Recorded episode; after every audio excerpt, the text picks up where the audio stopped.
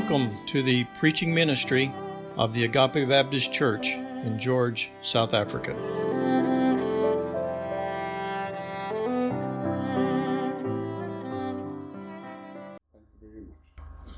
Amen. Well, good morning. Morning. Uh, we're going to be in Ephesians this morning. We return to chapter 6. Chapter 6, and beginning in verse 10. I'll read uh, this first three verses there. Ephesians chapter 6, verse 10. Finally, be strong in the Lord and in the strength of his might. Put on the whole armor of God, that you may be able to stand against the schemes of the devil. For we do not wrestle against flesh and blood, but against the rulers, against the authorities, against the cosmic powers over this present darkness, against the spiritual forces of evil in the heavenly places.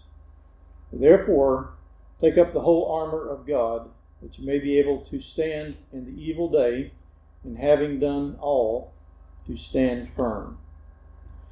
Fathers, we come to your word this morning, we've asked that you would help us as we uh, look into your word. I pray that uh, you would encourage us today, admonish us, and help us, Father, to understand the challenge and the warning the admonition that we might uh, stand in your strength. Father, I pray that as we uh, hear your word, that you would, by your Spirit, uh, apply it to our every uh, area of need. We ask in Christ's name. Amen. Well, some of you are, are older than I am, but uh, I think uh, most everybody would agree that we're living in a, in a time that is more evil than any time that we've seen before if you all the way back to the, the fall in Genesis 3, the world has been an evil place. There's no question about that. Um, but in our lifetime, uh, I think we've seen the, the, the, activity of Satan's working through the influence in the world around us in such a powerful way. Uh, possibly the TV and internet and social media is, is uh, allowing for his activities to be spread and propagated in, in, a greater way than ever before. But this admonition from uh, uh, from Ephesians three is, is is is important for us this morning as it's ever been. Where Paul, uh, by the Spirit of God, admonishes us to be strong in the strength the power of the Lord and to stand firm. And so the challenge for us is that we might stand firm against the temptations, against the agendas of the devil, against his lies, against his attack upon the church. And it's encouraging to know, as pointed out last uh, week, that uh, the ultimate uh, victory has been won in Christ uh, won upon the cross. And, um, and so as we battle, as the Lord describes us as soldiers, he admonished Timothy to be, to be a good soldier. And so as believers, as we battle in this, uh, in this struggle, uh, he, he describes it as a, a wrestling in, in, that passage there where he talks about the, the working of Satan and his demons. It's not a far off kind of distant battle where we can kind of you know shoot a, rocket over there, or no, it's it's it's like the Roman soldiers would fight close in, hand to hand. It's close combat. It's right where we live.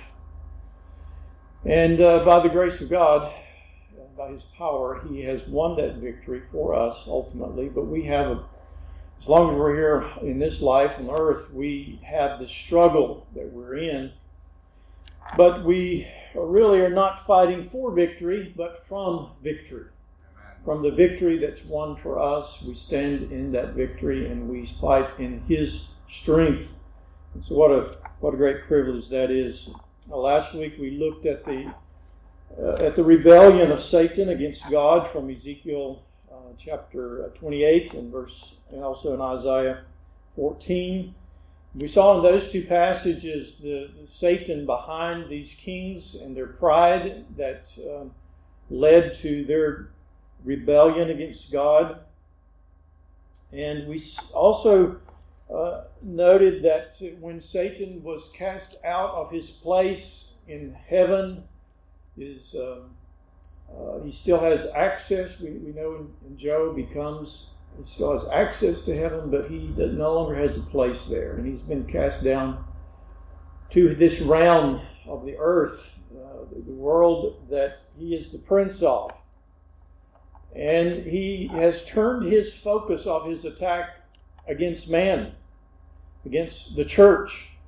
He can't attack God directly, so he attacks God's work, which God has uh, revealed, uh, going all the way back in the Old Testament through his people, the nation of Israel, and now with the death of Christ. It, uh, in Pentecost, uh, Acts uh, chapter 2, the establishment of the church, we see this attack turned upon uh, God's people, God's work of redemption. And, and, and, Satan wants to keep people out of, uh, out of this relationship with Christ, and he wants to, to keep us that have a relationship with Christ from being effective for Christ. He wants to defeat us in our this, this battle uh, that we have. We saw also in Genesis 3, there in the midst of this um, uh, uh, defeat, Satan came and tempted Eve, and Adam followed, and, and mankind uh, being brought under this domain of Satan and his kingdom of darkness, we saw a glimmer of hope there in, in Genesis 3, verse 15 uh, where the Lord established that there's going to be in, enmity between Satan and Eve, and between Satan's seed, which would be the all those that are in his kingdom and his demons and uh, in this world, and then Eve's seed, ultimately referring to the Lord Jesus Christ. And we know that was the real, real focus that narrows down to the coming of Christ and what he won for us on the cross, that he would uh, crush the head of the serpent. And uh, we, we live in that victory. Christ has delivered us from the domain of darkness and transferred us into the kingdom of his beloved Son, the Lord Jesus Christ. And what a, what a great truth that is for us, and what a great. Uh, great joy and peace that should give us in living the Christian life with all of its troubles, with all of its challenge and all of its difficulty. We, we can live with that uh, promise of God and that knowledge that God has accomplished his purposes that he promised to us, and he will finalize those promises when he comes again to receive us into himself we'll be together with Him. And so this morning, as we stand, we, we pointed out last time this division of mankind between those that belong in this kingdom of Satan, that, are referred to as his sons, and those of us that belong to Christ through faith in Him. We, we are the sons of God. We belong to Christ. And so, as sons of God, as children of God, we're, we're soldiers in this battle. And because of that, Satan will attack us, the church. And uh, we, we looked at just briefly this attack from without and from within. There's, there's attack upon the, church and all the values that we have in the Word of God, the doctrine, the truths of God's Word. There's attack upon that. The influences of the world around us, um, and so many times you see the church being sucked into the value system of the world. Uh, 1 John 5, verse 19 says, We know that we are from God, and the whole world lies in the power of the evil one. And so as he talks about this world, he's, he's talking about the, this world system that uh, is is, has rejected the authority of God and is in opposition to God. And so we see these attacks We, we see also the attack from within, within the within the body of Christ, within our own hearts. There's this there's this battle at times uh, for uh, the believer to follow God or to follow the flesh, uh, to do what we want to do instead of what God wants for us. There's from within the church. There's there's oftentimes immorality, worldliness, compromise with the Word of God, and so that the church becomes ineffectual, has no light uh, to spread the gospel to the world around us. And so Satan would, would influence us, he attacks us in our thinking, in the way we think. And you see that influence being that pressure from the world without to conform us to its way of thinking. It, it gets in. It just it's it's relenting. Everything we we turn on, everything we access, the people we're around, it's just coming and coming and coming like the waves of the ocean. It never stops. And um, this is why we're told to stand. Stand against it. Romans 12, verse 2 says, Do not be conformed to this world. Don't be pressed into its mold. This world wants to shape you. Satan wants to shape your mind, your thinking about everything, and especially about the Lord Jesus Christ, what he did for us on the cross, and what that means in our living. But he goes on in that verse in Romans 12 2 and says, But be transformed by the renewal of your mind, that by testing you may discern what is the will of God, what is good and acceptable and perfect. And so, as these ideas, this thinking of the world comes, we're to test that by the standard of God's Word that we might know what God's word is, what God's will is, and that we can stand upon the solid ground of God's word. And so we must guard our thinking by knowing God's word and allowing it to transform us, to transform our thinking and change our thinking into God's thinking. It's like he uses that word metamorphosis there, or the English word is translated from the Greek word meaning metamorphosis, like the like the caterpillar is changed it completely. Our thinking has to be changed because we we have grown up in this world, and this world is just changing us. This is always forming us to think like it thinks and have its values. And so our thinking must be must be transformed by the living Word of God. You see, Satan wants us to doubt Him or doubt God and to doubt God's word. And so he comes in his trickery and his sub- subtlety, his trans, uh, transfiguring of what is appears to be right, but is actually evil. He makes it appear to us as good, that which is is uh, evil. And so we see in particular, as we look at history and what Satan has been doing, we can assume he's going to continue to do that. And one of the areas that he has attacked of the, the Word of God and the truth of God's Word is in the person and the work of Christ. If you go back and look at uh, the church uh, history, you'll see that one of the areas that uh, tends to be attacked the most is in the person who he is, in his work, on the cross, what he accomplished for us. And so that the person of Christ is revealed in Scripture to us. Uh, he's co equal with God, the Father, and God the Holy Spirit, this triunity of God. And he's also attacked in his work why he came to earth. Came as the, uh, the God man, fully God and fully man he came and lived a perfect, sinless life. And he died for us in our place that we by faith could have forgiveness of our sins and have eternal life in him. See, this is the gospel, the good news. And uh, we mustn't just take it for granted. And because Satan is attacking that truth of the person and work of Christ, And so we must stand upon that truth, the one gospel. Uh, you remember Paul was concerned about that as he wrote to the Corinthian church.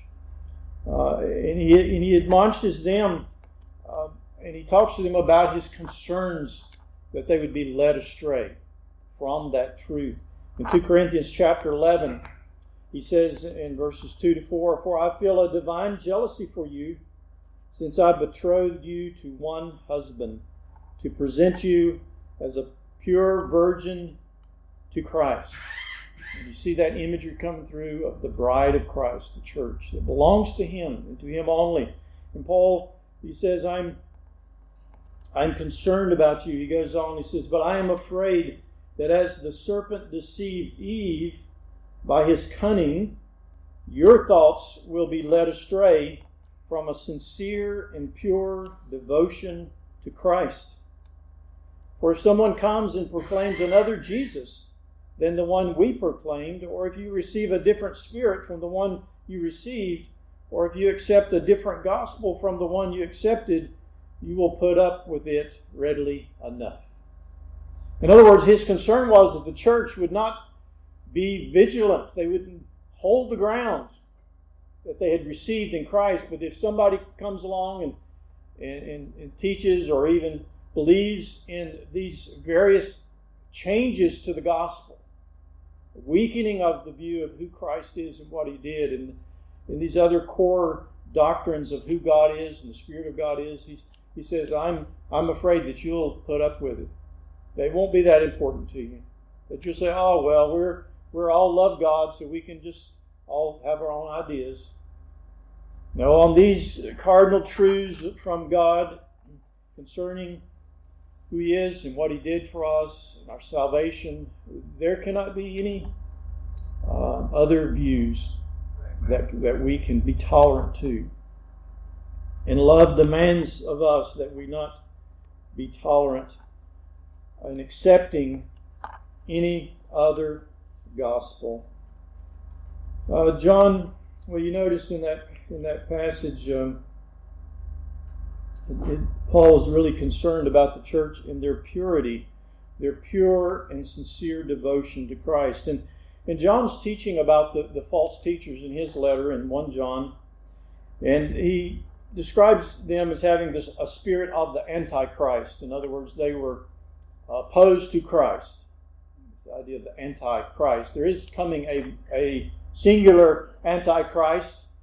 Described, but there are many, John tells us, that it will come before him uh, as voices that are opposed to the doctrine of Christ. They are anti-Christ, plural. And John talks about these false teachers in 1 John chapter 4. And he and he encourages the, the believers to understand what they have and who they are. And he says in 1 John 4, beginning in verse 4, he says, Little children, you are from God and have overcome them. In other words, you've overcome these false teachers. And he's going to say why you've overcome them, why you have the victory over them. He says, For he who is in you is greater than he who is in the world. We have the Spirit of God within us. We have the Lord Jesus Christ, that we're in Him. And so God is in us, and He's greater than He, Satan, who's in the world, who is the prince of the power of the air, the God of this world that we're living in.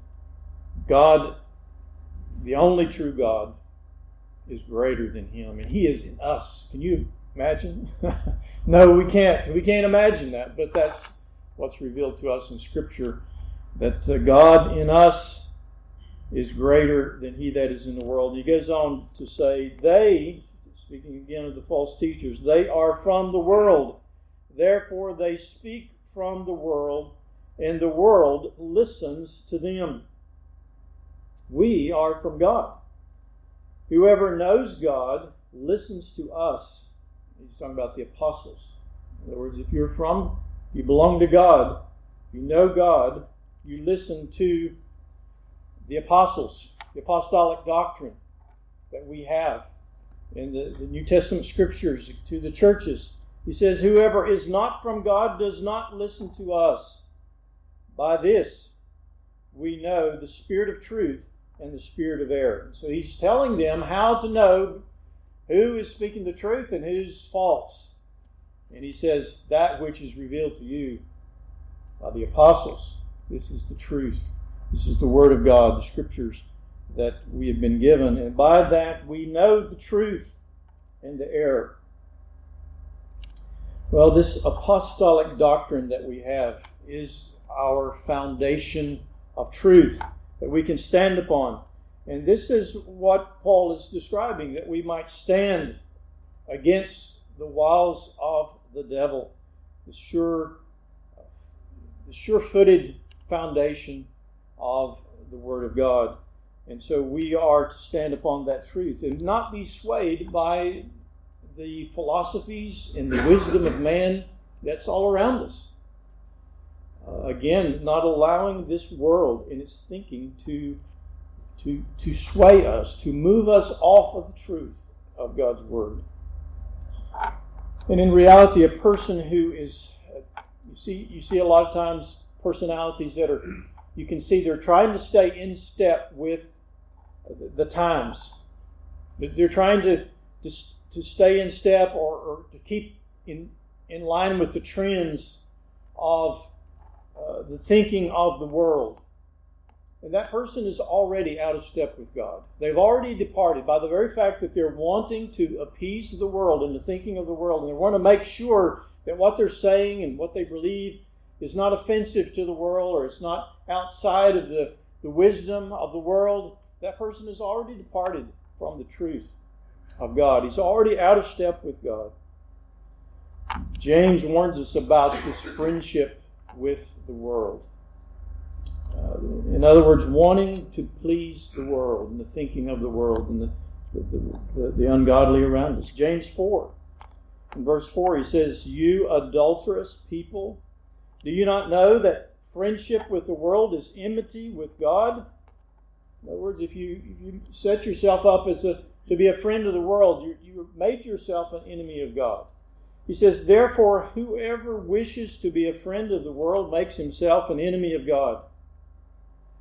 Notice he, he uses pretty plain language there, doesn't he? He doesn't leave any room for, for doubt. He, he calls them adulterous people. And, and he's talking about spiritual adultery because they were unfaithful to Christ in the, in the truth of the Word of God. And, and it's like the message that God gave the Old Testament prophet Hosea. Remember that little uh, prophetic book? Hosea's unfaithful wife, Gomer, and uh, how that she would represent the unfaithfulness of the nation of Israel by her immorality. And the, the image that God's giving there in the prophecies, or the condemnation really in this prophet's letter to the nation of Israel, is that they are like they are like her. And God is like the prophet Hosea, even though in her immorality she left her husband, out of grace, God went and brought them back. Amen. And that's what God does for us. Although we belong to Satan, we've left God turned away from God, God, in His mercy and His grace, came and found us where we were and brought us into Himself. And and and so we see in this passage in James, he's saying, "You're you're you're living in spiritual adultery because you're not remaining faithful to the Lord Jesus Christ, and you're making yourself an enemy and he warns them that you can't be a friend of the world and a friend of God.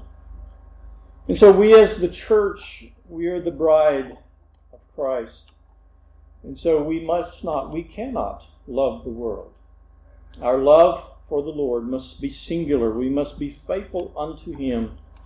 And so again, the admonition comes to us in this passage be strong in the Lord and in the strength of his might. And in reality, if we try to hold the ground in our own strength, we're going to fail. Satan is a powerful enemy. And this whole world system and our own flesh is working against us being faithful and remaining faithful. And so we cannot win this battle in our own strength. We must stand in the strength and the power of God and allow Him to empower us for this victory that He has won in, in Christ. And this and this truth is not is not new here in Ephesians. It's really building upon what has already been revealed to us in this letter. You notice uh, in verse ten he says, "Finally." He's, he's coming to the end, but he's meaning more than just this is the last thing I have to say. he's he's bringing bringing it to a culmination here, and he's building upon what he's already taught. If you if you remember, go back to chapter one in Ephesians chapter one, and you remember uh, you remember there that he, he reveals to us this this God in his sovereign love planned for. He chose us and planned for our salvation. And, we, and, he, he, shows us there how that uh, Christ, he uh, made that a reality uh, by dying for us.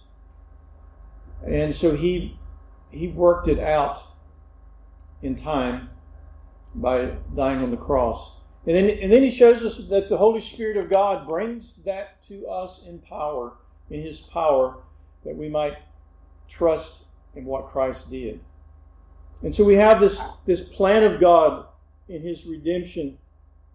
And we see in verse 15, there Paul is praying that, that these believers and that we might know these things, that, that we might understand these things. Notice how he says it, Ephesians chapter 1, verse 15. For this reason, because I have heard of your faith in the Lord Jesus and your love towards all the saints, I do not cease to give thanks for you remembering you in my prayers, that the God of our Lord Jesus Christ, the Father of glory, may give you the spirit of wisdom and of revelation and the knowledge of Him, having the eyes of your heart hearts enlightened, that you may know what is the hope to which He has called you. You could say that He might know the riches of His glorious inheritance in the saints, that you might know what is the immeasurable greatness of his power toward us who believe. According to the working of his great might that he worked in Christ when he raised him from the dead and seated him at the right hand in the heavenly places, far above all rule and authority and power and dominion, and above every name that is named, not only in this age, but also in the one to come. You see, the wording there is much like as he talks about this exaltation of Christ. He's seated at the right hand of the Father, and he's exalted above all rule and authority and power and dominion. It's the same language that he uses in Ephesians 6. He talks about there's this angelic rule and dominion, but there's also this evil rule and dominion in these heavenly places, in the spiritual realm. And Christ has been exalted above all of that, and He wants us to know among uh, several things He lists there our hope, the riches of our glorious inheritance in the saints. But notice the last thing He says there the immeasurable greatness of His power toward us who believe. This powerful working of God, the same power that, uh, that raised Christ from the dead and exalted Him, is at work in us. It was at work in us to, to bring us to salvation, but it remains at work in us that we might uh, live for Him. That God is working His righteousness in us practically. As we live for Him, we can have victory over sin practically in the daily working, living out of our lives. And so we have this truth. And so Ephesians 6, verse 13, therefore take up the whole armor of God, that you may be able to withstand in the evil day, and having done all, to stand firm. Notice that phrase there, withstand in the evil day. And this is, is a word like day is used. Uh, you have to let the context of the passage interpret for you and help you understand what he's referring to. Because Paul, just previously in uh, chapter 5, verse 16, he used the, the same word in the plural. He, he says there that uh, we're to walk in wisdom because the days are evil, evil days. And so he's talking about the, the days in which we're living. Uh, the church age, the age since the establishment of the church, are these evil days that Satan is busy and he's attacking the church.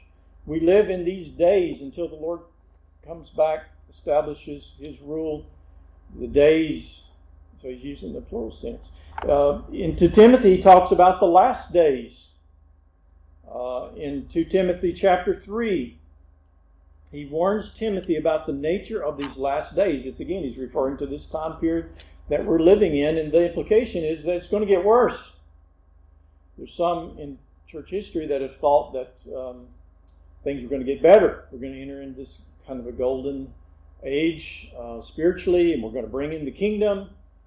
But uh, Scripture implies and teaches that um, they're not going to get better. They're going to get worse, in fact. Notice how, he, what he says to Timothy to admonish him to stand as well. He says, But understand this. This is 2 Timothy chapter 3, verse 1. But understand this that in the last days there will come times of difficulty, for people will be lovers of self. And see if you can find a description that fits our day any better. I don't think you will. he says, There will come times of difficulty, for people will be lovers of self, lovers of money, proud, arrogant, abusive, disobedient to their parents, ungrateful, unholy, heartless, unappeasable, slanderous without self control, brutal, not loving good, treacherous, reckless, swollen with conceit, lovers of pleasure rather than lovers of God, having the appearance of godliness but denying its power. Avoid such people. And then he, then he says to Timothy in the next few verses, you can, but you continue in what you have heard and seen in me and in the Holy Scriptures that you have learned from from young how to be how to, what it is to be saved, what it is to be a believer in Christ. And and so these words are to us. This is the world that we live in, the days that we live in, but you continue. Continue in the scriptures, continue in the apostolic teaching. In the scriptures, the writings that that was the Old Testament that Timothy had, and that which was being revealed in uh, that day through the apostles. But here in our text, in verse uh, chapter six and verse thirteen, he uses the singular day. He says, "Withstand in the evil day." And so he has in mind a specific day or a time of trouble, a, a time of temptation. Uh, these, these are specific times when we must be ready. We must stand firm and hold the ground of our testimony for God and the truth of God's word. And and the specific temptations, sometimes we can see them coming, but oftentimes they're like they come upon us without warning. And we need to be ready. Uh, in other words, we need to be close to God. We need to be staying close to God so that we're ready. We need to be in God's Word so that we're ready. We, we each have our own areas of weakness. And you know, hopefully, you know the areas where you have trouble, where Satan might attack you. There's temptations and anger and doubting of God, immorality or lust of the flesh or resentment or jealousy or pride or, or just whatever it is. Where, where are we likely to be tempted? You could think about the security of your home. And you can, uh, uh, you, you, can think the way a, a, thief would walk by your house and look at your house. What is he looking for? He's looking for weaknesses, right, in your security. He's looking for windows that are open, or maybe there's not a gate there, or maybe there's an area that's easy access. And so uh, you, you can think about your own spiritual life in that way. If you were your enemy, where would you attack you? where, are the areas in your own heart and life and mind that, uh, that need reinforcement? As you look at yourself spiritually and your ability to stand, where do you need to strengthen up and shore up your security that God has given? God has given you the security. He's provided the security bars, the alarm system, the watchdog, whatever you know fence you can imagine. It's there for us, but we don't always make use of it, do we? We we can we tend to rely on our own strength, and our own strength is no match for Satan. And so we have the the admonition: stand strong in the strength of the Lord. And so as we think about the areas, maybe maybe you're not quite sure where you need to strengthen and shore up your security. And we this is where we go to God in prayer and we, we say, Lord, help me today. Help me to stand firm upon your word and to live out your word and to resist the devil. That's what James 4 tells us to submit to God and resist the devil, right? But how many times do we get that backwards? How many times do we resist God, what God wants, and submit to the devil? Submit to our flesh. Submit to the peer pressure that's, which is around us. James 4, verse 6 says, God opposes the proud, but gives grace to the humble. Submit yourselves, therefore, to God. Resist the devil, and he will flee from you. I've often thought about that statement there resist the devil, and he will flee from you. Um, it, it doesn't mean that just because we resist one time that Satan will flee away and won't tempt us again. Remember the temptation of, of Christ was 40 days, right? And at the end of that temptation, we see the, the three ways in which he tempted Christ. And, and Christ resisted him, right? With the, the truth of God's word. And so the resisting might mean we have to resist for a while. We need to stand firm for a while. He, he may leave, leave us in that temptation in that day, but we're still in the evil days. He's going to come back. We're going to, we're going to, we're going to receive that temptation or some other temptation again, whether it's through the, the influence of the world or it's our own weakness of our flesh. And so we need to be standing firm and submitting to the Lord. Notice he continues, draw near to God, and he will draw near to you. In these next verse, he, he's really speaking to, to the person that is in sin and he's not he doesn't think it's too bad. He's not too serious about it. He's making excuses for his sin. And it's it's the, the James 4 context there of people who are who are living worldly. And he says, Draw near to God, and he will draw near to you. Cleanse your hands, ye sinners. Purify your hearts, ye double minded. Be wretched and mourn and weep. Let your laughter be turned to mourning and your joy to gloom.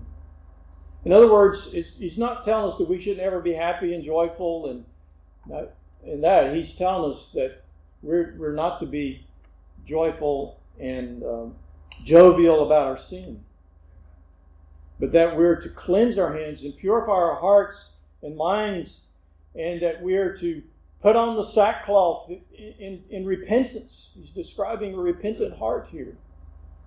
And he's to, to, to weep. In other words, we're to acknowledge our sin to God for what it really is. And have genuine repentance and turn to God. And he, and he brings this section to an end in, in verse 10. Humble yourselves before the Lord, and he will lift you up. And I get this image of the person that he's on his knees and he's humble before God in repentance. The Lord takes hold of him and lifts him up, raises him up. But as long as we're raised up and we're proud, the Lord says He resists you. He resists me. But when we turn our hearts to Him, faith, believing and trusting Him, repenting of our sins, the Lord lifts us up and He enables us to stand. And we're told to stand, stand firm, do not turn away. Father, thank you this morning for your word. You've given us that we can have, we can have a relationship with you. We can know the joy and the peace that comes from that relationship with you. But Lord, how often our hearts are tempted to turn away from you, to live for ourselves, to live in sin. And so, Father, we come to you this morning with humble hearts, in repentance of our sins, and dependence upon your power. We might stand for you and live for you. We ask and pray in Christ's name. Amen.